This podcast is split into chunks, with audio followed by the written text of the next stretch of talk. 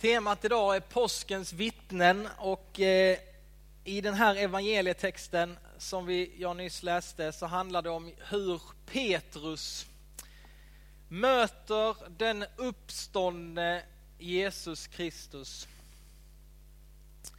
Och vi kan läsa i eh, Nya Testamentet att Jesus han möter ju mängder av människor i Nya Testamentet.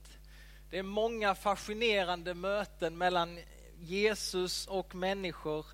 Men han säger inte samma sak till två personer. Vi kan se att Jesus han möter varje person på ett helt unikt sätt.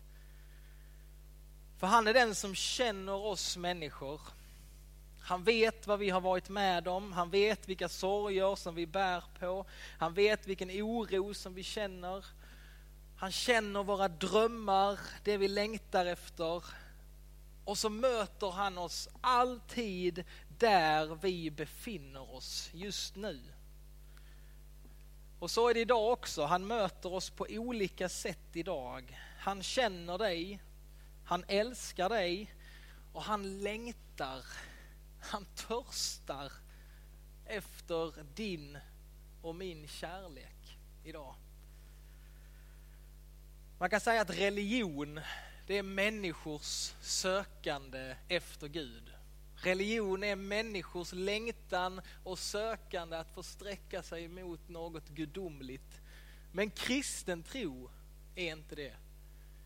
Kristen tro är berättelsen om en Gud som kommer ner till oss och som säger jag vill ha mer av dig kristen tro handlar så mycket mer om Guds längtan efter oss.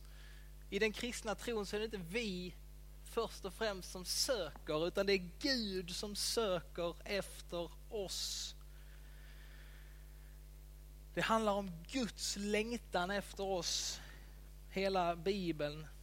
Och hur svårt är det att komma i kontakt med en Gud som älskar och som söker dig ständigt? Ja, det är inte så svårt. Det är inte så svårt, utan det är att ta emot, att välkomna honom, att öppna sig för hans kärlek. Då han liksom dag för dag vädjar till dig, står vid ditt hjärtas dörr och säger bara låt mig få älska dig. Låt mig få bära dig. Låt mig få vara med. Och dagens budskap, berättelsen om Petrus, handlar om att det aldrig är för sent att börja om. När vi faller så vill Gud resa oss upp igen. När vi sviker Gud så sviker han inte oss. När vi förnekar honom så är han fortfarande trofast och står fast vid sina löften till oss. Och detta blir så tydligt i Petrus liv. Man är så glad för Petrus, va? att han finns med i Bibeln. Hans livsberättelse, hans vittnesbörd, det är så befriande mänskligt. Att det ger hopp för mig och det ger hopp för många andra. För Petrus, han var ju verkligen ledaren bland de tolv lärjungarna. Han var den som först bekände Jesus som Messias och han var den som lovade Jesus och sa i Markus 14, även om alla andra kommer på fall så ska jag inte göra det. Om jag så måste dö med dig Jesus så ska jag aldrig förneka dig. Alltså Petrus han var den personen vars bekännelse var högre än alla andra lärjungar. Han hade den liksom högsta bekännelsen. Och han är också den som kommer falla djupare än alla andra. För stunden kommer då Jesus blir tillfångatagen Petrus han smyger lite efter för att se hur det går för Jesus. Och så läser vi om vad som hände. Petrus var nere på gården. Då kom en av översteprästens tjänsteflickor och när han fick syn på honom där han satt och värmde sig såg hon på honom och sade Du var också med Jesus, han från Nasaret. Men Petrus förnekade detta. Jag förstår inte alls vad du menar. Och han gick ut på den yttre gården. När flickan fick se honom där sade hon återigen till dem som stod i närheten, han är en av dem. Petrus förnekade det på nytt. Strax efteråt sade de som stod där till Petrus, visst är du en av dem. Du är ju från Galileen. Då svor han och bedyrade, jag känner inte den där mannen som ni talar om. Och i samma ögonblick gol tuppen för andra gången. Och då kom Petrus ihåg detta som Jesus hade sagt till honom. Innan tuppen har galt två gånger ska du tre gånger ha förnekat mig. Och han brast i gråt. Petrus, han har förnekat sin mästare, sin bästa vän. Och alla hans förhoppningar, alla hans drömmar är grusade. Och det är där vi möter honom idag. Det är där Jesus möter honom på det här sättet som vi läste om och frågar honom tre gånger Petrus, älskar du mig? En gång för varje förnekelse Tjänsteflickan som vaktar porten till översteprästens gård frågar, du var också med Jesus från Nasaret. Petrus förnekade det, säger, jag förstår inte alls vad du menar. Jesus frågar honom för första gången, älskar du mig mer än de andra gör? Simon svarade, ja herre, du vet att jag har dig kär. Folk på översteprästens gård frågar Petrus, han är en av dem. Petrus förnekade det på nytt. Andra gången frågar Jesus honom, Simon, Johannes son, älskar du mig? Simon svarar, ja herre, du vet att jag har dig kär. Strax efteråt stod de där till Petrus, visst är du en av dem du är ju från Galileen. Då svor han och bedyrade, jag känner inte den där mannen som ni talar om. Och i samma ögonblick gol tuppen för andra gången. Och Jesus frågar honom för tredje gången, Simon, Johannes son, har du mig kär? Och Petrus han blir bedrövad när Jesus för tredje gången frågar, har du mig kär? Och han svarar, Herre du vet allt. Du vet att jag har dig kär. Och Jesus säger, för mina får på bete.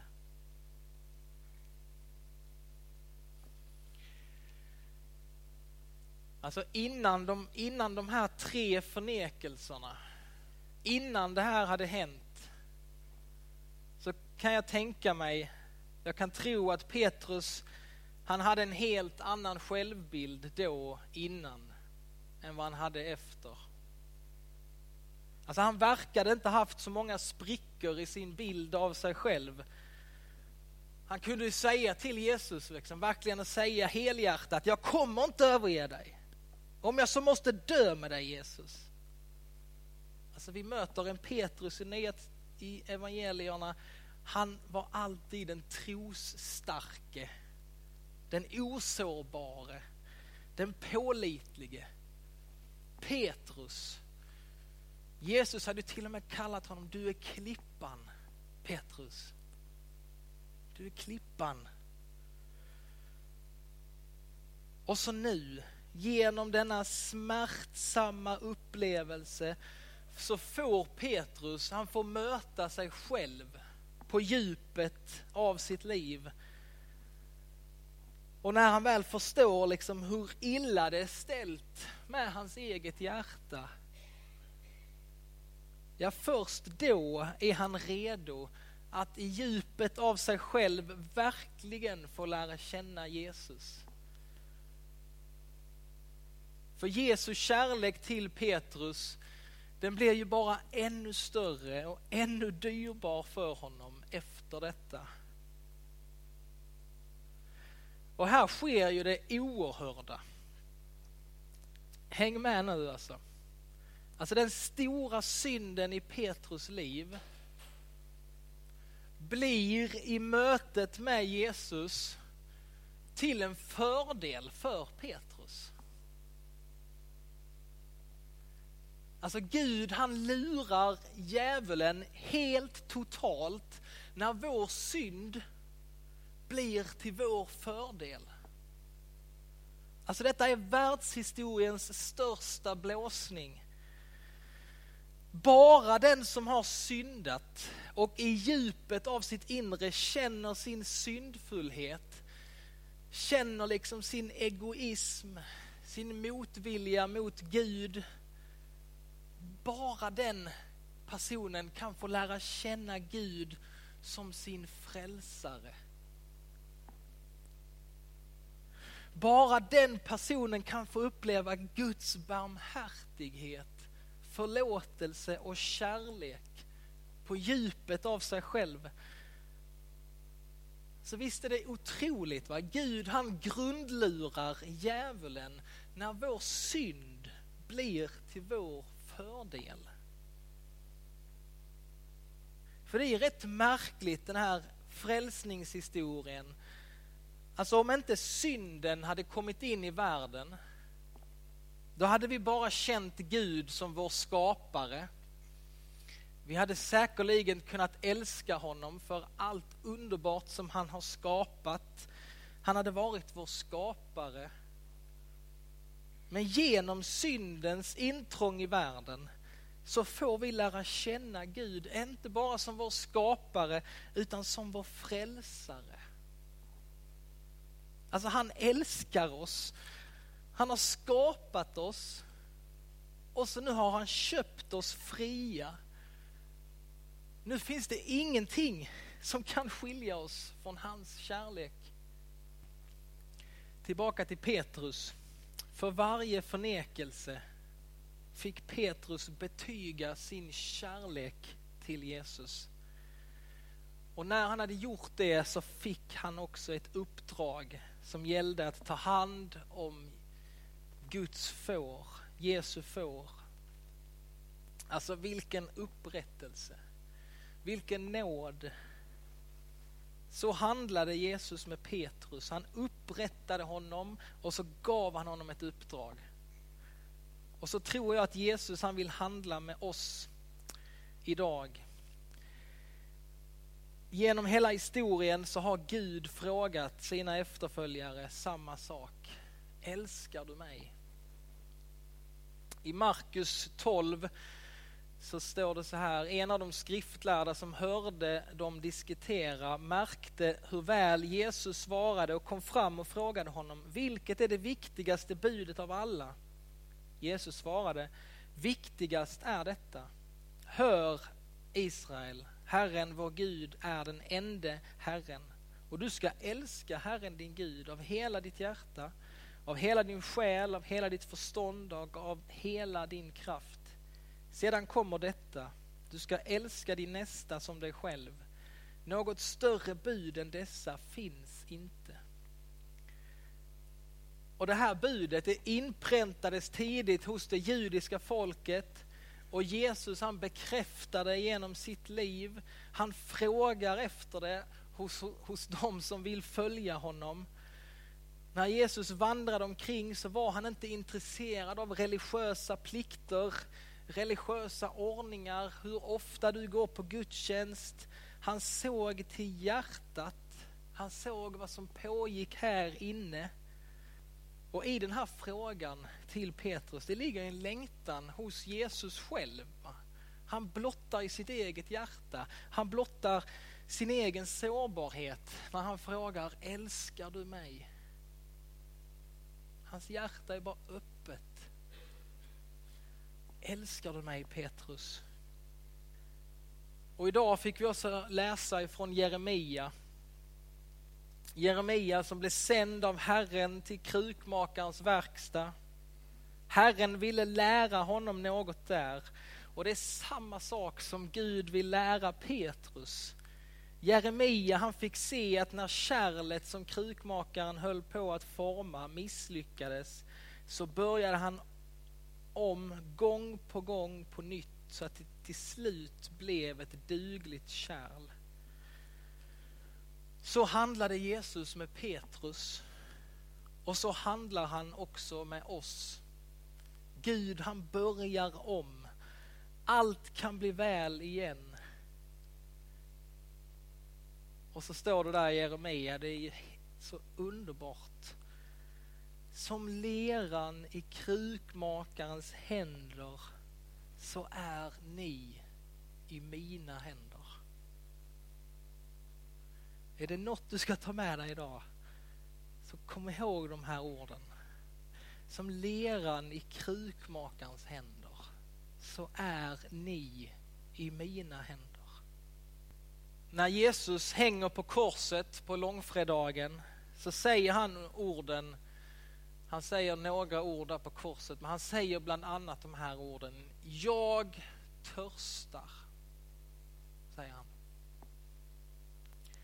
Och kristna i alla tider har tagit det. Visst, han var säkerligen törstig. Men det ropet har alltid ekat också som ett rop ifrån Guds hjärta. Jag törstar efter er kärlek. De här orden rymmer liksom hemligheten bakom hans död. Jesus dör på korset därför att Gud törstar efter din och min kärlek så mycket mer än vad vi kan törsta och längta efter honom. Så vad svarar du på Jesu fråga till dig idag? Älskar du mig? Vad svarar jag på den frågan? Det här var ju ställt till Petrus. Detta är på något sätt grunden för Petrus ledarskap i kyrkan när Petrus nu ska få gå in i liksom uppdraget att, att gå ut och göra alla människor till lärjungar, då frågar inte Petrus honom, vad har du nu för visioner, Petrus? Hur tänker du lägga upp det här arbetet? Hur, hur, hur ska ni organisera er på bästa sätt? Jesus han använder bara en fråga för att se om Petrus är en lämplig ledare i hans kyrka. Han frågar, älskar du mig Petrus? Och det är lätt att dra sig undan från den frågan, men gör inte det. Dra dig inte undan från den frågan. Utan se det som en inbjudan från den Gud som törstar efter din kärlek. Amen.